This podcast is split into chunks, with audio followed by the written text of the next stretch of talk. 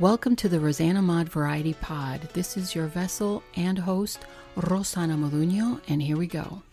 Hey everybody, this is Rosana Moluño. We're at episode 206, 206, and today it's all about eBay and international selling. Global selling, is it worth it?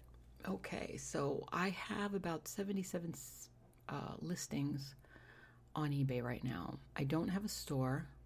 I don't think it's for me personally worth it because I don't have that many items. So you get up to 250 listings for free. So right now I'm listing more and more, but for what I have, I put them on a global selling because I thought I always sell within the United States. I wonder what would happen if I sell globally. Probably a lot more people will see it, right? Makes sense. But I wasn't really sure how to do it. So I contacted my son, who is a much better success at selling on eBay than I am, obviously. And he has a store called The Flip Lord. So I will put a link below the show notes so you can check out his stuff. He's got about, I think, almost 300 items on there. And he knows how to do this. And I asked him, I just said, hey, is it worth it to sell internationally? And he said, oh, yeah. Because there's a lot of uh, people out there that don't, you know, that can't buy the things that you get from here, especially collectibles and vintage items, which made sense to me. I thought, oh, yeah, that's true. Okay. There's a, a spot in the listing description when you're filling out your, you know, list, when you're trying to put your, your item up for sale. Under the shipping details, it says international shipping, and then there's a little box next to uh, global shipping program which is sell internationally with global shipping program. Just send it to the US shipping center when your item sells. And I didn't know what that meant. So my son said, you know, explained it to me that there's a location in the United States that you when you sell your product, you just send it to them and then they at the at that uh, shipping center get it ready for international shipping. I thought, okay, well, that's a lot easier than going to the post office and having to do it myself because that's really what I had it all done for each of my items. He's like, no, no, no, you don't want to do that. Just let them do it. So I, let me click on it and I'll read you basically what it is. The global shipping program makes your items available to more than 60 million buyers worldwide. You're protected from negative and neutral feedback and have control over which items you want to ship through the program. And then there's a, a, bunch of things that you can click on. You know, you don't get charged anything extra for that, but the buyer does. So if they're willing to pay, you know, extra to get that item, that just means that they want the item. Uh, then I noticed that all of my listings I had put down as like I was going to sell it. So I didn't check off that box sell internationally with the global shipping program. So I had to go in and then I realized I wonder if anybody knows how to do this or if anybody out there wants to learn how to do it and how to revise their items. And it's really simple. So this is what the show is about. Apart from the algorithms getting picked up, you know, if you're selling uh, internationally, you get a lot more people looking into your items. And the more items you sell on eBay, the more people will see them. So, revise. You go into your listing of what you want to change. It takes you back to the description page. And then you scroll all the way down to where it says international shipping. And then you just check off that box right there that says sell internationally with global shipping program. And then, uh, you know, you fill out your package or large package or whatever and the dimensions, you don't have to fill that part out. All you do have to fill out is the weight.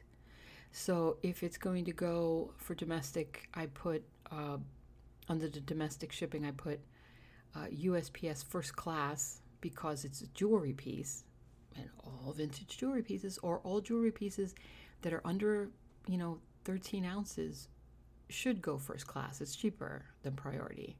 Remember that. So if it's a small piece, just send it first class. I click on that and then I scroll all the way down and uh, you know one business day whatever and then that's it's done way that they send it now I'm not sure how they do it but since there's not an option here for me to pick I'm not gonna worry about it you know let them do it you know and that's it and then you just scroll all the way down oh and then it does have like exclude shipping locations like any countries that you don't want to ship to and I do have one country that I don't, I'm not going to say that I don't want to ship to. So I edit that. That's the excluded location. And then you scroll all the way down and then you just update the list and then you're done. It's simple as that. That's it. I hope that that uh, taught you something.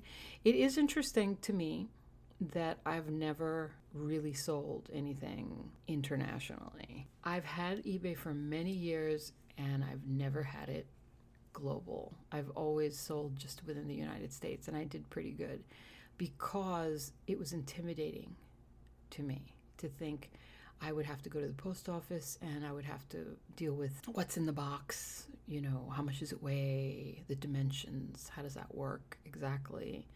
But I see that since they're going to do it, why not just the, another thing that's really interesting to me is the refunds. Like you have a choice if you're going to do it globally or and United States like I'm doing. I click on domestic returns accepted 14 days and then where it says international returns accepted, I didn't click that because it's going to take too long. You figure it's going to go from here to there, wherever it is, it'll be already a week, and I want like 14 days. That's, that's my idiot neighbor. International returns accepted, I don't click that because it's going to already take over a week to get there. And you figure by the time you get it back, it's going to be over 14 days, you know? Plus, you don't know you know what's going to happen it's just too long it's too much of a chance that it'll get damaged in shipment you know going over there or coming back and also the item can always be returned if it does not match the listing description so as long as the description that you write is accurately describing the item then they're not really going to be able to return it you understand? So a lot of times people will change their mind. You know, they'll buy something and they're like, oh, I don't really like it that much. I changed my mind. That's not a good enough reason to, to return something. There's got to be something wrong with it.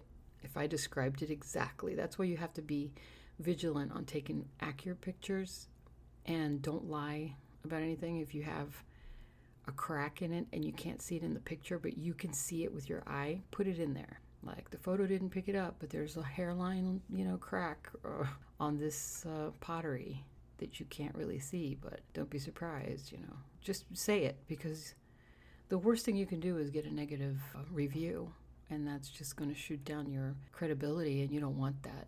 So.